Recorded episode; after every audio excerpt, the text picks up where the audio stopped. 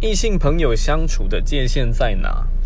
嗯，我身边有一些异性朋友，那整个相处状况来说，呃，可能是因为我们自己都知道有一些分际，像是比如说他们有对象的话，我们单独要出去，我说，哎，你要不要跟你的对象讲一声？那就是一个保险这样子。那至于一般相处的话，可能就是。